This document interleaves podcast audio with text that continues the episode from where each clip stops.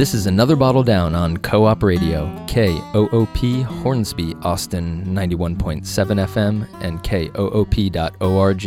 I'm your host, Mark Rayshap, here to appreciate wines from all over the world and to talk with Austin's leading wine professionals, from winemaker to sommelier and everyone in between. Now it's time to put another bottle down.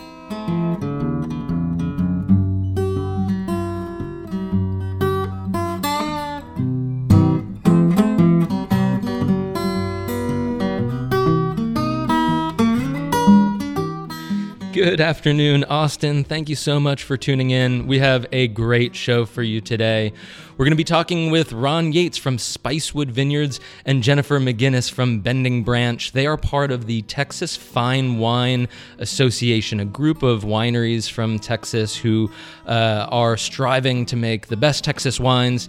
They have, they're covering almost all of the different grape varieties, and they have a lot of stuff going on. So I'm really looking forward to digging into their wineries, what the group is doing, as well as the 2018 Texas harvest. So we're just starting to harvest grapes here in Texas. So a lot is on the line, and we're going to dig into all of that with Ron Yates and Jennifer McInnis. So let's just bring them on in. No wasting time here. We've got an hour.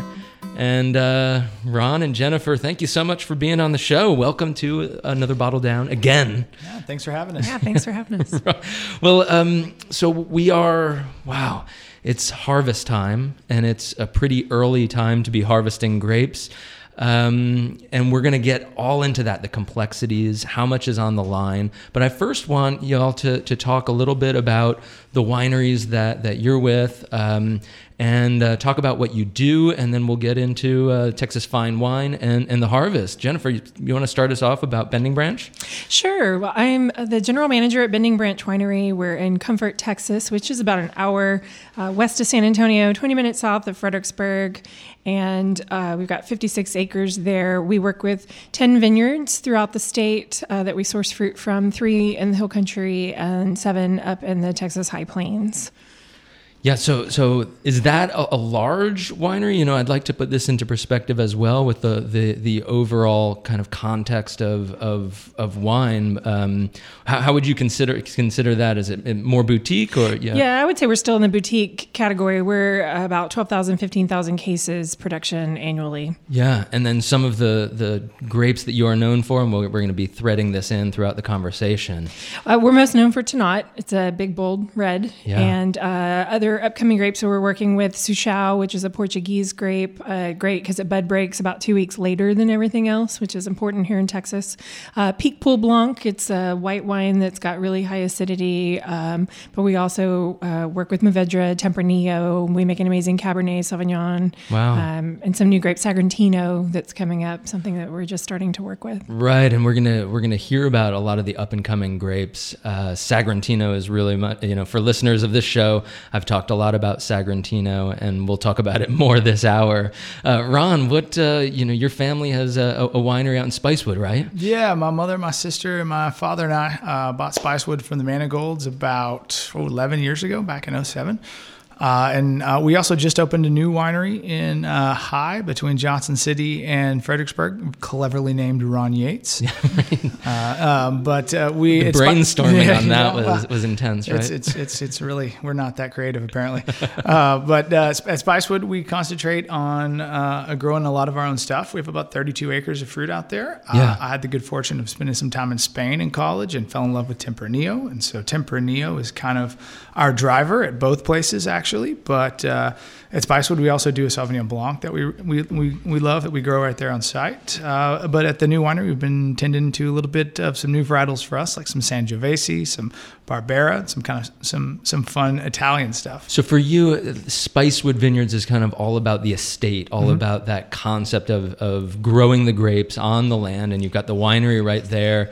And for Ron Yates, it gives you a little bit of opportunity to get fruit from all over, right? That's exactly right. Yeah, we're hoping, fingers crossed, by the 2020 harvest that Spicewood will be pretty close to estate. At least when you show up there, 5 of the 6 wines you try that day will be grown right there on site. But it's Texas and Mother Nature, so we'll see how that goes. But we're really close. I've been working on it for 11 years, and I'm excited.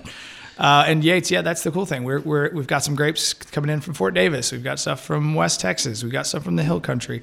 So we get to kind of play around with a bunch of different vineyards and bunch of different AVAs and yeah, have fun. And we're going to be talking about that. And also, we're going to be talking about as well the difficulty of growing grapes. I mean, Texas is a great region for growing premium wine grapes, right? But there are some challenges. And when you talk about that, it's hard to be 100% a state. Is that just because that one year you might need to, you don't get as healthy of a crop or as big of a crop, and then you need to supplant it with other things? Sure, for a number of reasons. We had an incredible harvest last year, and it one for the record books that we'll probably be chasing for a long time in 2017. In terms of quality. and quantity, we had great quantity and great quality. I mean, for us, it's the best so far, the best we've ever had. And we're 2018 is a little bit smaller berries, a little bit smaller crop, but I think the quality is right on par. Especially in the red wines, the berries, the skin to juice ratio is going to be incredible this year. Yeah. We'll kind of talk about that and the action around harvest. I do want to mention some of the other wineries in the Texas Fine Wine group. And so we also have Brennan Vineyards out in Comanche. Do what do they do that's kind of notable for you? I think that the group is really well thought out because each winery almost has a different focus, and of course it's Texas wine, but there's some specialties that other the wineries are kind of not pigeonholing themselves, but they're doing really well. I almost think of Brennan as doing really interesting Viognier and that side. Do you agree with that? Oh yeah, certainly. Yeah. They make a great Viognier. Their rosé, which I believe is Mourvèdre. Is that right? The rosé and Mourvèdre. And then they also make a Nero, the Super Nero wine. Oh, yeah, the Nero d'Avola. Which is really good. Yeah. And they have 2 or 3 killer Tempranillos as well. And they actually make a really nice cab as well. Right. And they have a good sized vineyard there on site. I can't remember the exact acreage, but Pat's a farmer also. In Comanche. Right. Yeah. Well, you guys, talking about other wineries is always kind of difficult, right? But you guys are doing a great job. Dukeman is also in the group. They do a really wonderful job with some of the Italian varieties. Maybe considered one of the pioneers of Montepulciano in the state. Is that true? Is that correct? Well, I still think. I mean, the numbers might prove me wrong, but as far as what wines you see out in distribution, I think that the Vermentino that Dukeman makes is everywhere. And it, for good reason. We make a Vermentino because of how good Dave made that wine. Right. From there, I love it. And so that's one of their flagship wines. And they make a killer Montepulciano. Actually doing some really cool things with Alianico grape as well. Yeah, so almost like this Southern Italian vibe that they have going on there. Yeah. And really cool stuff. Yeah, and their tasting room out in Driftwood, where we'll be talking about that. And Perdinalis Cellars in Stonewall, they also do Tempranillo, Viognier, and they do. They one of the best Viogniers the state's ever made. I think they won Grand Gold. They won the Grand Gold in Lyon. In Lyon 5 or 6 or 7 years ago now, however long it's been. So they're doing it better than the French folks were doing it that year. But they have great Tempranillos. That's kind of my love, and I've always been a little jealous. They seem to get. They had the vineyard out a few years before me, and it got Tempranillo out a few years before I did. But they make really good stuff, something to look up to. Well, cool. TexasFineWine.com for more information there, and it links to all of the websites. And what are your websites if folks want to follow along, Jennifer? We're BendingBranchWinery.com. Great. And SpicewoodVineyards.com and Ron Yates Wines. And Ron Yates Wines. Okay, great.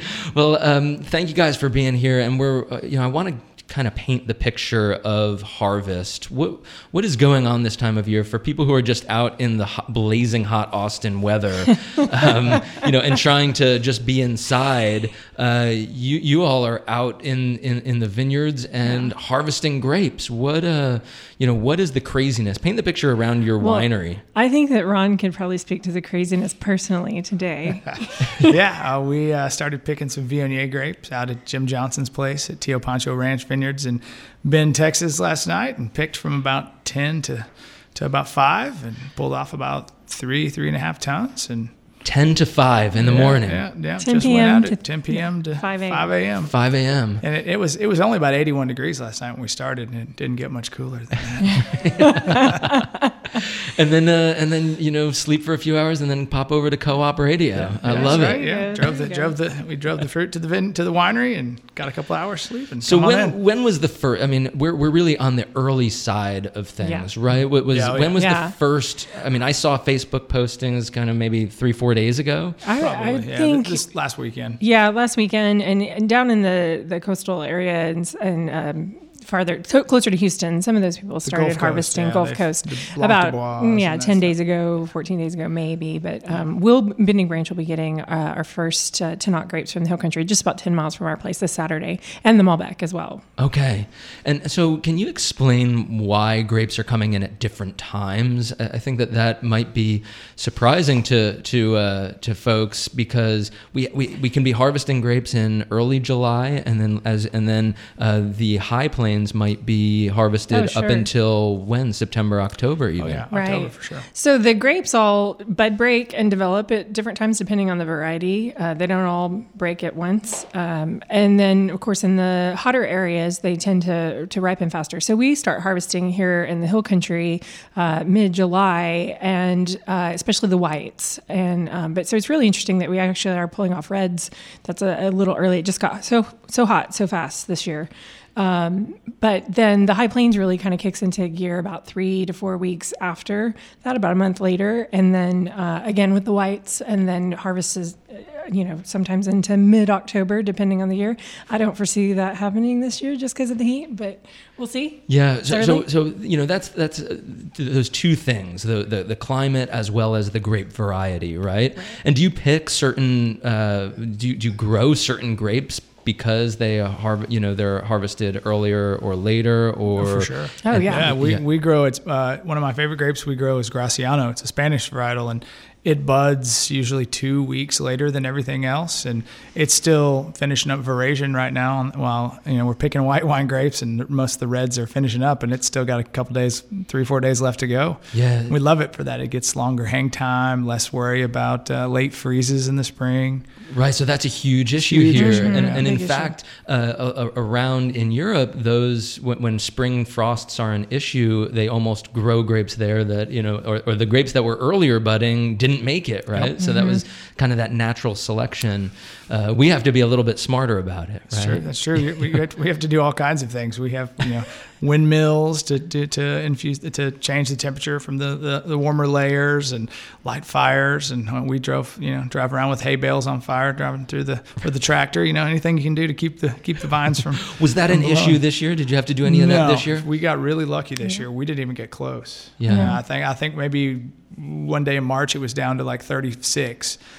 There was a couple days in the High Plains where there were some really scary nights, but all the machinery, all the stuff they've employed, and then we were talking about this the other day. There's a lot of guys have installed some hail nets up there as well. So we're doing all kinds of things we can do to mitigate Mother Nature. And then the whole concept of harvesting at night, I think that's it might be more gentle on the workers, right? Is that it's certainly. A little bit cooler, right? It's a lot easier to get somebody to work at and picking grapes. It's not easy to pick grapes, and much less do it at 102 degrees.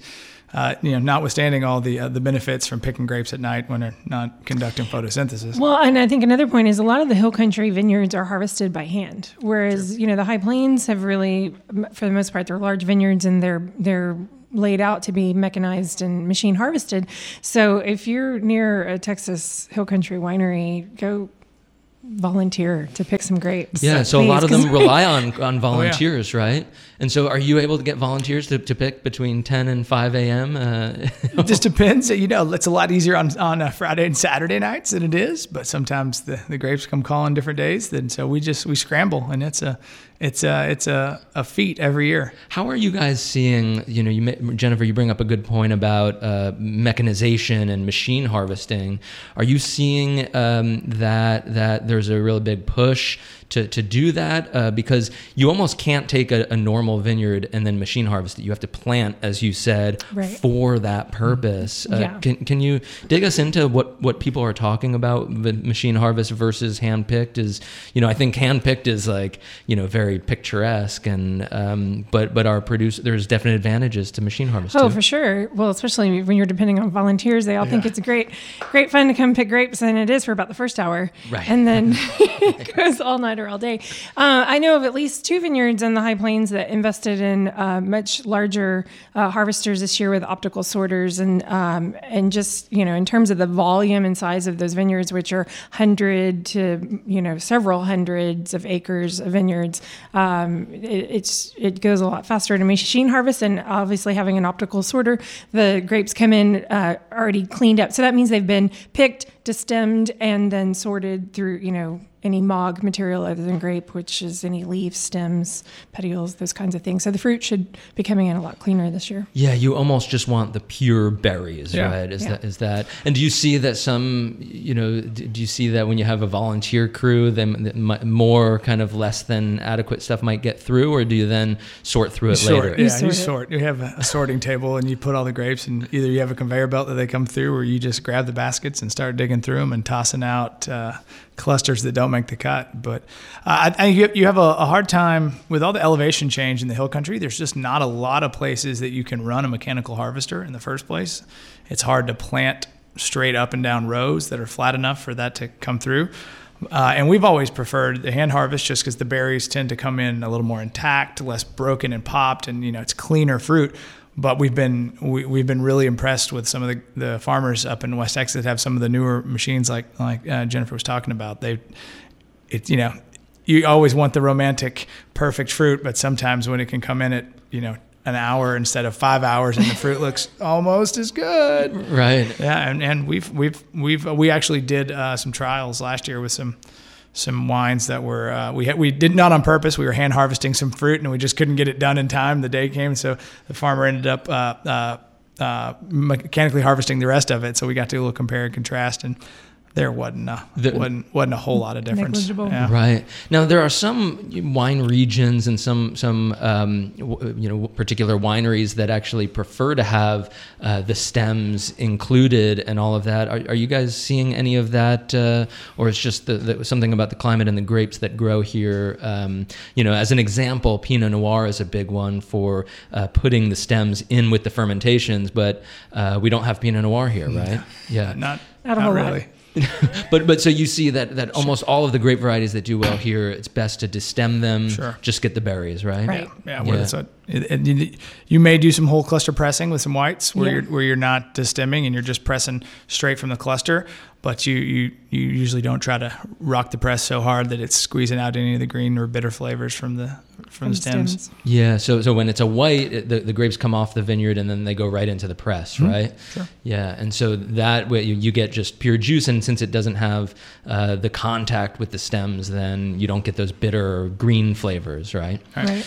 Well, guys, hey, if you're just tuning in, this is another Bottle Down on Co-op Radio. We're talking with Jennifer McInnis from Bending Branch and Ron Yates from Spicewood Vineyards. We're going to take a short break and be right back, talking more about wine and the 2018 harvest. So stay tuned. All right, we're back. This is Co-op Radio, radio for people and not for profit. Thank you so much for tuning in and supporting the station. We've got so much going on with this wonderful radio station, so many dynamic volunteers, and a lot of events that are going on around town, at the Alamo, which we're going to hear from in a second, and all of our DJ nights. So check out all of the info at coop.org. And you can check out all of the previous episodes of this podcast, this radio show, and then I podcast it on Apple Podcasts, Another Bottle Down Radio. You can actually hear extended conversations with both of my guests today, Jennifer McInnis and Ron Yates, have been on the show before, so Another Bottle Down Radio. Well, guys, so you know, we mentioned kicking off the harvest. Can we break down a little bit more? We talked about harvesting at night or machine harvest, then sorting through the grapes, making sure only the best stuff. Can you walk us through the winemaking process and a little bit further? I mean, once you have the grapes, you start fermentation, right? And so many different things can happen during fermentations. What do you guys do? I guess let's start with whites. Of course, we press them right away, as we mentioned. We have, you know, white grape must or juice, and then it starts to ferment. What are the ins and outs of that? Well, it depends on if it's going to be stainless steel fermented. So we'll press off the juice, and it'll go into a tank to be, either way, it's going to be cold, settled, and stabilized before fermentation starts. And then some of our whites in the past, like our Viognier and a Roussanne, we have done some barrel fermentation, do the fermentation actually in the barrels. Right. So those grapes actually do really well with the flavor coming from the oak and maybe a little bit more oxygen, right? Yes. So if you're deciding to put a barrel in oak, those are maybe two of the reasons, right? Right. And Roussanne and Viognier are I love those two grapes here in Texas. It just gives us that extra big round mouthfeel, you know, that comes through on the palate. Yeah. I always think of Roussanne as being for folks who enjoy Chardonnay, you know, like the California Chardonnays, those big robust styles. We can't do Chardonnay here, really, although some people might argue with me. But Roussanne fills that void, right? That style of being big and robust. Absolutely. Yeah. So at the winery, do you do just do you do those Viognier, Roussanne? Do you do other whites as well? Picpoul Blanc is a traditional. We do that stainless steel fermentation. Right. Ron, do you have your ins and outs with the white wines that you do? Yeah, we with Sauvignon Blancs, we pretty much will press everything, a whole cluster press everything off right when it gets in. We'll chill it down and go nice and slow in the fermentation in stainless. Last year, with the 2016 fruit, 2 years ago, with the fruit we picked last night, the Viognier, I walked into the winery and Todd the winemaker had the Viognier in half brand new oak barrels, and I was like, what are we doing? And it turned out spectacular. And I'm not traditionally, I'm much more of a clean, crisp, white, stainless steel white wine guy, but it's been great. So we're doing that again. We did it in 2017, and we've really kind of, you know, a little counterintuitive or contrarian to the way white wine's being made traditionally right now. But yeah, we do a lot of the same thing. The whole cluster press, stainless steel with most everything else other than that Viognier, and when the Viognier gets about 15 months in oak. Yeah, okay. And then those two whites, Sauvignon Blanc, Viognier. Yeah, we do. We don't really do any Roussanne. We do some Albarino from time to time. One of my favorite grapes. We also grow a little bit of Muscat on the property, which where I've been wanting to make a really nice, clean, dry Muscat, but we just haven't had the year to do it yet. And so I think this is the year we're going to pull it off. Okay, awesome. I'm rooting for you because I love dry Muscat. Yeah. There's excellent examples from Sicily or from the southern part of Spain, right? Sure. Very cool. So then on the reds, you know, there's a big difference where you want to ferment on the skins, right? And so you know, since you have reds harvested already, you have fermentations going on. Oh no, we don't have no reds, just white so far. Yeah. But with reds, what we like to do a lot of times is cold soak. We've been, Todd, our winemaker, loves to get in a tank, chill it down, get it nice and cold. We've really seen a difference in the fruit on the front end of the palate and the juiciness in the wine when you can get it nice and cold. So we'll, usually 2-3 days cold soak. And the guys last year played around without telling me, of course, with a bunch of native yeast fermentation. And afterwards, I was like, this is really different. Like, oh yeah, we did native yeast on that one. What do you think? I'm like, wow, well, thanks for asking me if I had any cares about that, but they killed it and they made it great. So it's been fun. We like to have a lot of fun when they're in there. Good thing they nailed it because because that's a dangerous proposition. Well, they did. I mean, they weren't any wouldn't have been grand failures if they had been perfect, but they were. I was excited. Right. And then those, and then fermentation, and then do most of your Red Sea oak barrel as well? Sure, yeah. We do kind of on average about 12 months for some of the lesser oak stuff. And, some of the High Planes Tempranillos we'll do in 25% American oak and the rest neutral. Most of our higher end stuff, or the stuff we would take a little more time with, is like 35, 40, 45% new French oak. And what's the concept there? Does it just, you know, I think for people in the wine industry, it almost might be obvious, but, you know, is it better, longer time better, or you really have to match it up? I mean, it's, you know, it's all kind of what you're looking to make, you know. Right. We have with the benefit of having numerous harvests in a row without a freeze over the past few years, we've actually been able to barrel age things a little bit longer and not have to pull it out for economic reasons. And I've been happier with the you know, we were just tasting that Good Guy that had 25 months in oak, and you know, we're really starting to find our sweet spot where we like, and it 12 months for kind of the reds that we're putting out a little quicker, but generally 14, 15 to 20 months is kind of what we've been sitting at recently. Yeah. And so it's just finding the right formula for your grapes, and that takes time. Right? A lot of time, a lot of trial and error, a lot of wine to try, and you know, a lot of stuff to drink. See how it turned out. Jennifer, at Bending Branch, do you you know, you make big red wines too, right? I do make big red wines with grapes that are big, have a lot of tannin. So our Tannat, Souzão, Tempranillo, Cabernet, Sagrantino. We do a majority of our grapes come in, they get destemmed, and they go into the half-ton fermenters, and it's all very hands-on, hand punch downs 3 times a day, very, very hands-on. A lot of labor involved. But we also have a plan at the beginning of harvest where we do a couple of other interesting fermentation techniques. We send some of our grapes to the industrial freezer. It's called cryomaceration. So the grapes will come in, they'll get destemmed, they go back in the bins, get wrapped, and taken up to a freezer where they freeze. That slow freeze really starts to break down the cellular structure inside of the grape and open up those vacuoles where the color and flavor molecules are trapped, and so we get a lot more fruit forward flavors. We bring those out, thaw them out, and then do fermentation as we typically would. And then of course our other process is we've got the flash détente, where total opposite, we're actually heating up the grapes and getting 100% extraction. Right. And so that will happen, right? Explain that a little bit more. So that's about to happen right now as coming into harvest, right? Or do those grapes come in later in the season? It kind of depends. The Tannat and the Malbec that are coming in, I believe the Tannat is going to be regular fermentation, so that'll go into the bins, and fermentation will last about 2 weeks. You pitch the yeast and the nutrients and do your punch downs twice a day, and it takes about 2 weeks for the sugar to convert to alcohol. But the Malbec, I believe we're going to do cryomaceration on, so that'll go up to the freezer for probably a couple of weeks, and hopefully we'll have a little gap in between when we get grapes so we can bring it out and do it during harvest. But sometimes it happens toward the end of the year. It gives us some flexibility depending on how many tons of grapes we have coming in. Right.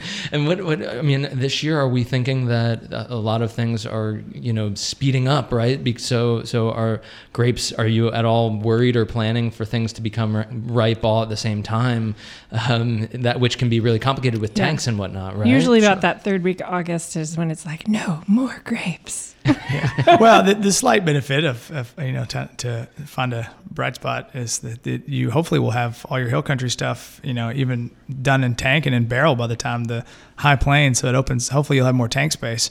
So that is one benefit when you pick a little earlier, and you have a week or two between the Hill Country harvest and the High Plane harvest to get a night's sleep, or maybe eat a meal or something. Yeah.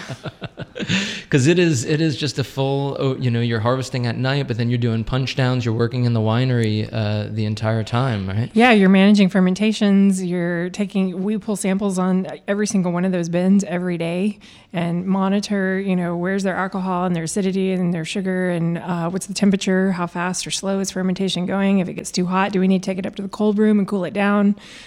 It's Tetris. Yeah, right. Tetris, and just kind of like playing shuffle, and also just trying to be on point, right? You know, making sure that nothing smells off and all that kind of stuff.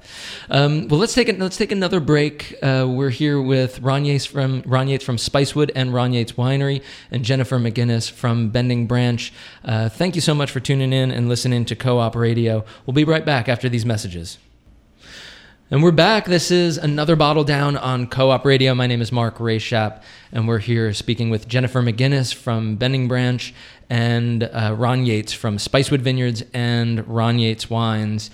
We're celebrating the 2018 harvest, so we're just kicking it off. It kicked off about a couple days ago to last weekend, and it will go for the next couple months.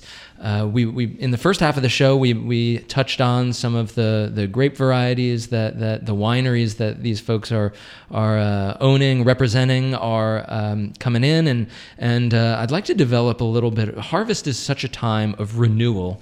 You know, if we get a little bit metaphoric here, the which I always love in wine, it's a time of renewal, right? And it's a time of just so much excitement. Because you're starting to see the work of the entire year, and you're starting to see some of the newer grapes that each year they might be getting better and better and better, right? And in Texas, we've had to do a lot of experimenting. Texas is not known for the classic Chardonnay, Pinot Noir, Cab, and Merlot, those classic grape varieties that everybody knows. We've had to do a lot of experimentation for the climate. And harvest time is the time that we get to see how those grapes are doing, right? Can we talk about some of your most exciting grapes that you've seen do well in vineyards, makes exceptional wines? We've touched on a few, but maybe we'll talk about them in more depth. Jennifer, I mean, you've the winery has made Tannat for how long? Since the beginning. Since 2008. 2008. And there's a growing number of producers that are getting Tannat as a red grape. Right, that are growing Tannat and making Tannat. I can think of at least a dozen. And it's a grape that does really well here because it has thick skins. So it can stand up to the heat here in Texas. And it's got a lot of flavor and tannin, so adding body and structure to red wines, which was lacking for a long time here in Texas. Yeah, right. So the wines were almost known to be a little bit lighter in color, not as much flavor. And so when you deal with a grape variety that has so much structure and flavor, boom, right? Right. And for that reason, we age it in barrels for about 24 months because it's got such high tannin. It really needs that time in the barrel to kind of become cohesive and smooth it out and make it approachable. Yeah. And so the really exciting thing is now we're working with Texas Tannat from the High Planes for a long time, but now we're to the point where we're going to have some vineyard designated Tannats from the Texas Hill Country and the Texas High Planes, some coming from Mason County and up in Plains, Texas. Yeah. And Ron, did you say that you're getting Tannat for the first time this year too? First time. We have some neighbors that acquired a piece of property that has a Tannat vineyard on it, and they asked us to farm it, and we decided we'd go ahead and try it and show Bending Branch how you can actually make Tannat. Oh, really? No, we've not worked with it before, but everybody, obviously Bob and his family, kind of the first ones to do it, and we've kind of watched as everybody's kind of seen it and started taking notice. And I bet there's way more than 12 people that are making Tannat. I'm sure the number's more up like 100. But it's making really 100 wineries making Tannat in Texas. I bet it's maybe not that high. Everybody's planting it, and it's everywhere. And it's starting. For me, the three grapes I see when I go out there are in the tasting rooms are Tempranillo, Mourvèdre, and Tannat. Those are the three grapes that I continually see. Maybe it's just the tasting rooms that I go to, but that's, to me, that's if I was to be polled, I'd probably say those were the three most popular red grapes. But I mean, there's all kinds of, like we were talking with the Sagrantino and Alianico and all kinds of Graciano and all kinds of other warm climate grapes that just haven't had as much time and experimentation with yet. Or, some of them we planted, we've just gotten harvested for the first time, 2 years ago. And so those are still in barrel. We're just starting to release some of those grapes. So what would be an example of that you haven't released yet, but you have in barrel and you're excited about it? Sagrantino from here in Texas. We harvested for the first time last year. Again, really intense flavors, lots of tannin, bracing yeah, tannin. Right. And so that's a thing. So Sagrantino, for folks, who have not heard of this grape, it's a pretty obscure grape from Umbria, grown in the Montefalco little village there, and Sagrantino di Montefalco is one of the biggest, boldest wines of all of Italy. And so, you know, it makes sense that it holds its acidity and has structure here in the hot climate of Texas. Yeah. And we've got some Carignan coming online for the first time this year. We should have our first harvest. Won't be massive, but it'll be there. So I've been trying to preach the glories of Carignan for so long. I should say that I'm a huge fan of Mourvèdre and Sagrantino and Tannat. Carignan is a grape that is planted throughout the south of France, and then it was planted very wildly and predominantly out in California. But the thing is with Carignan, you can make pretty boring, insipid Carignan, but then if you grow it with small yields, you can get tremendous structure. And so is that what you're seeing? Yeah, I mean, we've already, in the third year, we've seen huge clusters. And, you know, we're thinking little, I mean, it's not, you know, if you're not getting 4 tons an acre right now, but just from what should be very small amounts of fruit, it's big, heavy clusters. And so I'm excited about Carignan. I think if you can control the vigor and the crop load, you can make really, really killer wine. Yeah. And, you know, and so I'm really excited about that because I think I've tasted only a handful of Carignans from Texas, but I hope to see more. We've mentioned Mourvèdre, and I'm sure that for folks who've listened to this show, I've talked pretty extensively about Mourvèdre, but I think we're still discovering Mourvèdre. It really only started to be planted here about 10 years ago. And so how do you see Mourvèdre evolving? It's a grape that I have tremendously on my sights as well. It does really well here, and I think most people probably may not realize that they've had it before. It's because in the beginning, I think it was made a lot as a rosé, and Bending Branch makes it into a 100% red dry style. But you see it also blended as a GSM. I think Pedernales has their GSM. I think it's been around long enough that we can no longer call it an up and coming grape in Texas, but it's pretty well established here, and it gives really beautiful herbaceous notes, characteristics, at least the Mourvèdre that we get from the High Planes. Yeah, we make it as a standalone varietal too. I love it as a blender. But do you still have? I mean, I agree that we kind of can't call it an up and comer, but I bet you still get folks at the tasting rooms. You know, you both have tasting rooms that have never tasted it before, or has the public really embraced it? I think you're starting to see them embrace it. I would say that Tempranillo, people come in and say, "Oh, great, they have Tempranillo," which 10 years ago that didn't happen. Right. Yeah. And I would say Mourvèdre is farther along than some of the other grapes, but I wouldn't say it's quite as popular as Tempranillo is, but I think it's up there. Yeah. I think people are still trying to figure out how to say it too. That's the fun thing. Ours is a vineyard designate, so people always refer to it as the name of the vineyard instead of calling it Mourvèdre. Oh, that's interesting. Well, you know, you do see some people who I've seen some people write Mataro, which is an allowed synonym. It's a little bit easier to pronounce, right? But Monastrell and Monastrell. Yeah, Monastrell and Mataro. Mataro is what they typically call it in Australia, Monastrell in Spain, and Mourvèdre in France. What other, do you still find that folks want Cab and Merlot when they come to the wineries on the reds, or are they really embracing all of this new wave of Texas grapes? I think you see two different people. I think you see people that are totally embraced with everything we're doing, and they're willing to try whatever we're making. And I think you also see the consumer that's very, I want Cab and I want, you know, Merlot is not one we hear much. I would, you know, every once in a while somebody will ask for Merlot, but I'll take your Cab. We should say though that there's tremendous Cab and Merlot here in Texas, but you know, in lesser quality, in lesser quantities, right? I mean, how much Cab do you make, Jennifer? We get Cab from Neil Newsom Vineyards up in the High Plains, and we make about 300 cases of it here. Compared to your 15,000 overall production, small, very small. Right. What on the whites? What are you? Did we kind of tackle the reds, the up and coming reds, or the? I would add Souzão, which we kind of mentioned earlier. Yes, describe that. So that grape is a Teinturier grape, meaning it's got a red skin, red pulp. So it's got this just incredibly concentrated color. When the grapes come off the vine, you can peel the skin back. It looks like a blueberry. It's so dark. And again, it bud breaks about 2 weeks later than everything else. So typically we're out of that danger zone for late spring freeze. And it just makes a stunning wine. Yeah, and that is one of the myriad of port grapes, right? So coming from the Douro River Valley, and those grapes are finding homes in Texas as well. I see Touriga Nacional, Touriga for sure, Touriga Franca, Tinta Cao, and then Tempranillo is planted in the Douro River Valley as well. Ron, are you plan with any of these Portuguese port grapes? We have Touriga Nacional planted at a little standalone vineyard we have out near Round Mountain.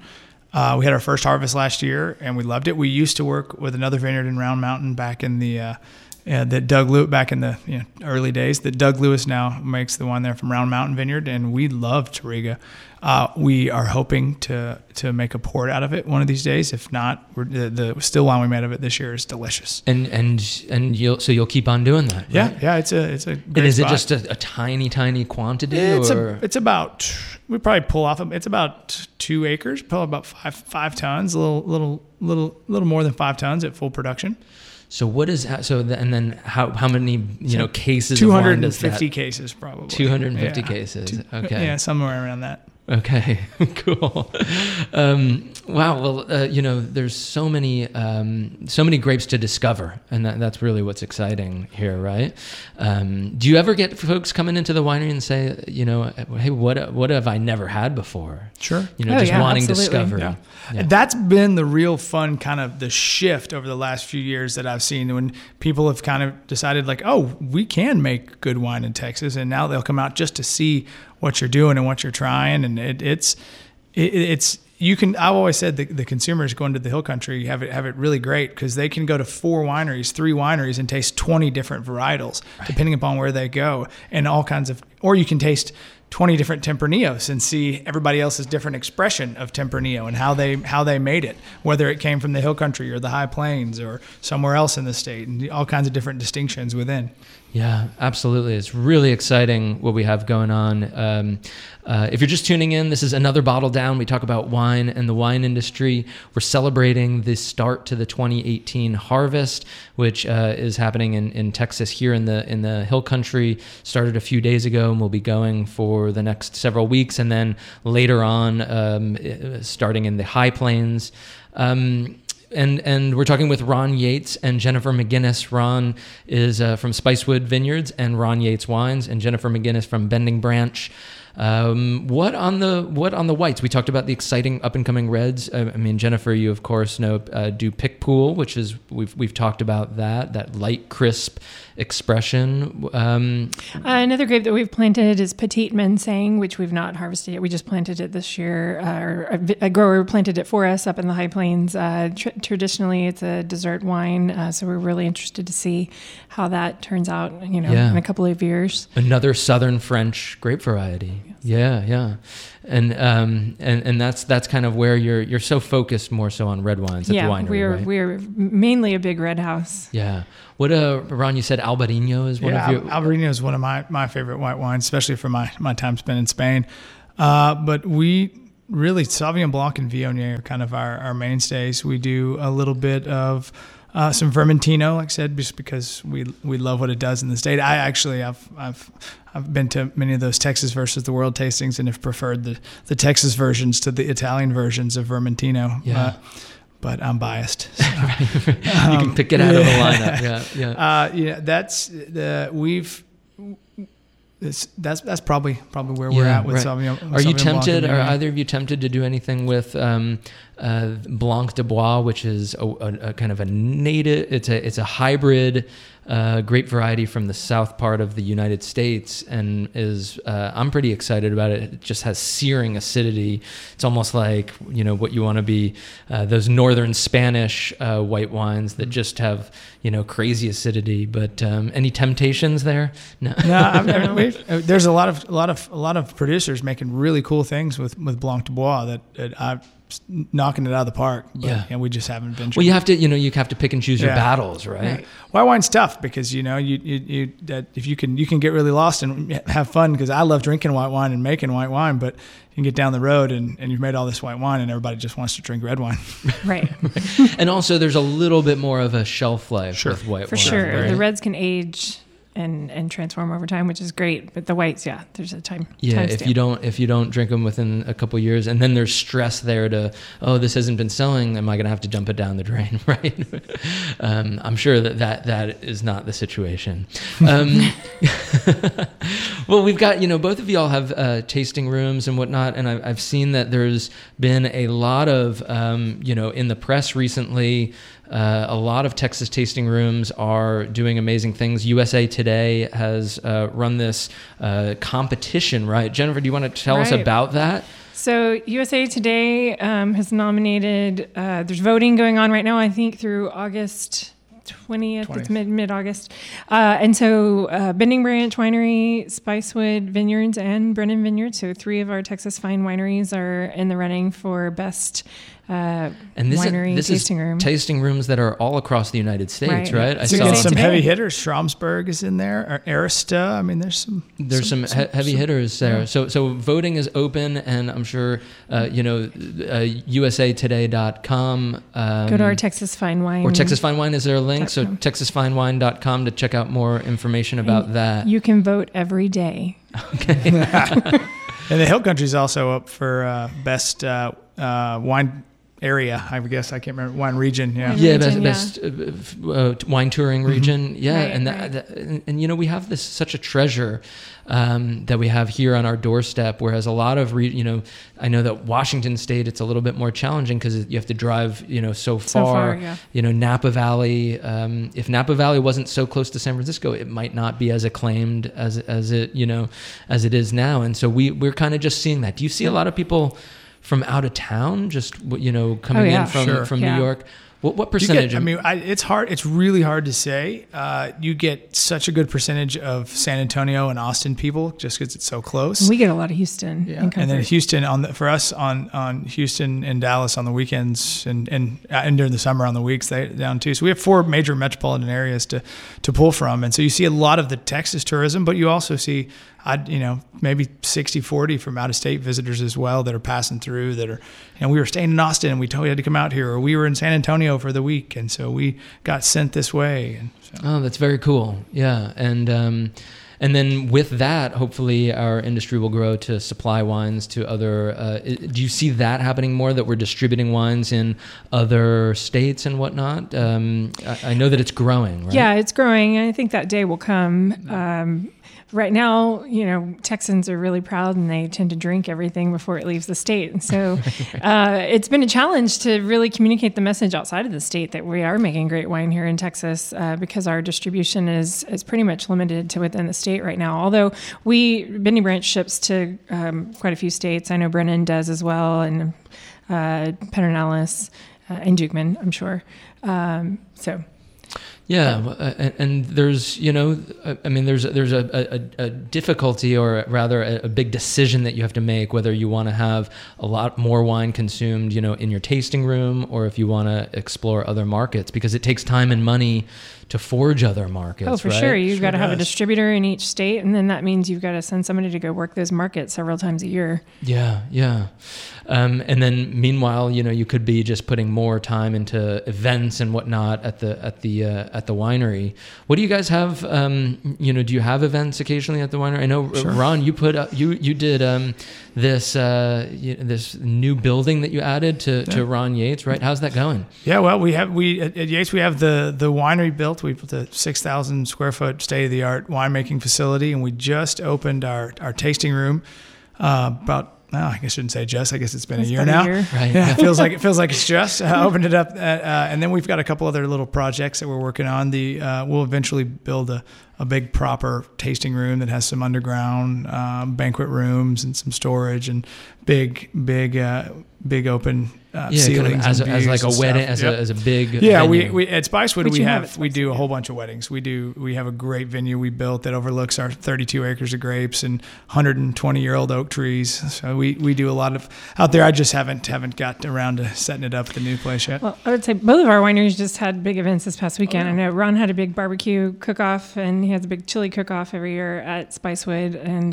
Bending Branch, we just had a concert, a blues concert on Saturday night. We've got our big Kentucky Derby party for Saturday in May. And then together as Texas Fine Wine, we do a dinner. The five wineries do a dinner together in October, which this year will be at Spicewood Vineyards on October 19th. Is that the Saturday? That's it.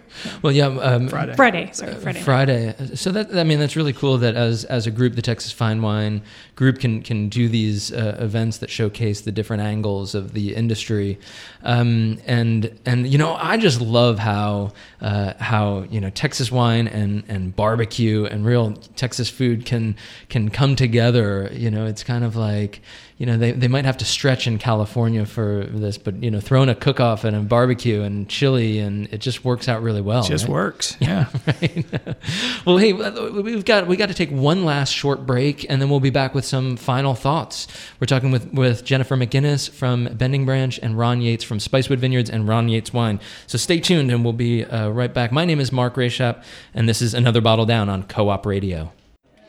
We're back. Thank you so much for tuning in on this blazing hot summer day. We're kicking off the 2018 harvest here. We'll be talking with winemakers and phoning in to folks in the vineyards, trying to stay on top of the harvest, both here in Texas and then eventually out in California and Washington State and Oregon, as we explore the most exciting time of the year in the wine industry.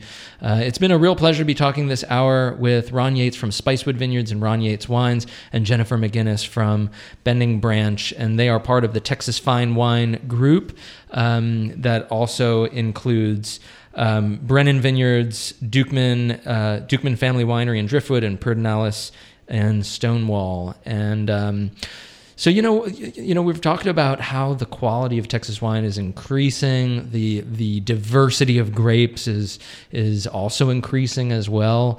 The public who wants to go out to wine country and explore the tasting rooms out in the Hill Country, that's booming as well. How, you know, is the restaurant scene out there in this basically this tourist mecca? How is that doing? Is it booming? Are you kind of hoping for more stuff? And then, Jennifer, you know, I've not been to the winery, so I'm quite ashamed of that, but we'll make it happen sometime. Yeah, come see us, Mark.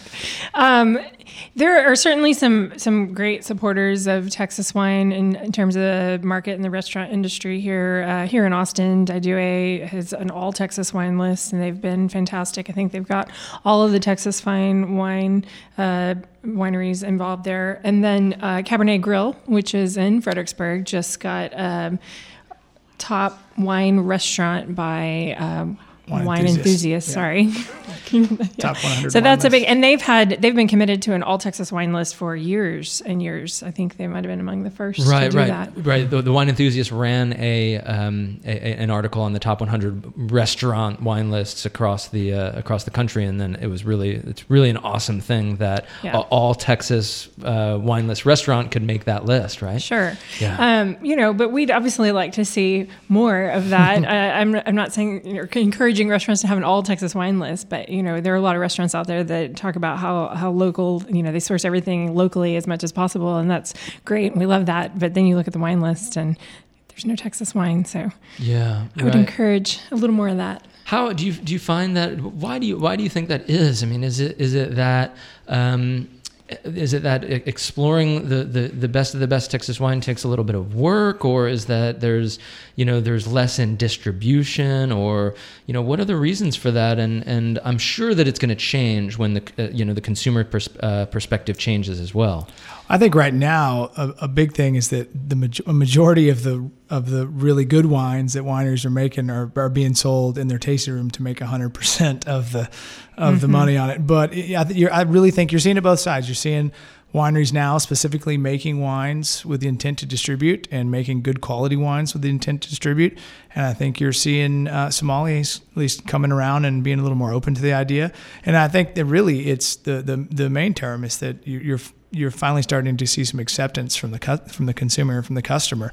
You know, the vision of, oh, it's from Texas and it must be bad is really starting to change. And I think that's the biggest key for everybody, is to keep pushing that button, because as soon as the consumers are asking more for Texas wines, the sommeliers are going to be trying to put them on the list more. And so, well, I think you also make a really good point about making something for their wine club only. Say you have this killer wine. Instead, it might be, okay, well, I'm going to offer it to the wine club, but I also want to make sure that my top 10 restaurants get, their little allocation. Are you thinking more about doing that as wineries and operations? We're certainly moving that way with, we're constantly thinking of other ways to increase revenue streams and really to get out there, just to be present. I still come across people on a daily basis that go, "You make wine in Texas?" Yeah. Right. And it's a marathon and not a sprint kind of attitude, because it's... Well, how many wineries are we up to now? I mean, we're over 400 permits, but it's probably 350, somewhere around in that. Around 350. Mm-hmm. And the reason that is we're not going to get into that debate. Yeah, we don't have enough time. Yeah, and then you have small. Where would you say that the vast majority of wineries are in terms of size? I mean, Jennifer, you kind of are on the larger side of a boutique artisan, right? Is right. What's the magic number? What is the magic number? That is the question. Yeah. I would say a majority of the wineries still are in the very small 2,000 to 5,000, 10,000 at the most case production. There are certainly, 10 or so out there that are large production, but we're still pretty small. Yeah, most people are small boutique to small medium. Right. 5,000 cases is a big production level for a lot of the wineries in the state. A lot of wineries, and. And that's good in a lot of ways, where you can just be selling your wine in the tasting room, but then it's also a little bit hard because, if you're not getting out there by having it in bottle shops and restaurants, then that's a difficulty there too. Guys, we've run out of time. This has been an awesome hour. Thank you so much for being here. Thanks, Jennifer. Thank you for having us. Ron Yates, thank you guys. Good luck with harvest. It's such an intense time. And things always come up, so you have to be on your toes. And I wish you the best, and make some amazing wine in 2018, so we'll get to enjoy it a couple years from now. Right. Thank you very much. Jennifer McInnis from Bending Branch and Ron Yates from Spicewood Vineyards and Ron Yates Wines. Stay tuned for the People's Republic of Austin, and we'll see you next week with some more spirited discussions about wine and the wine industry. Have a wonderful week. Stay cool and hydrated out there. We'll see you next week.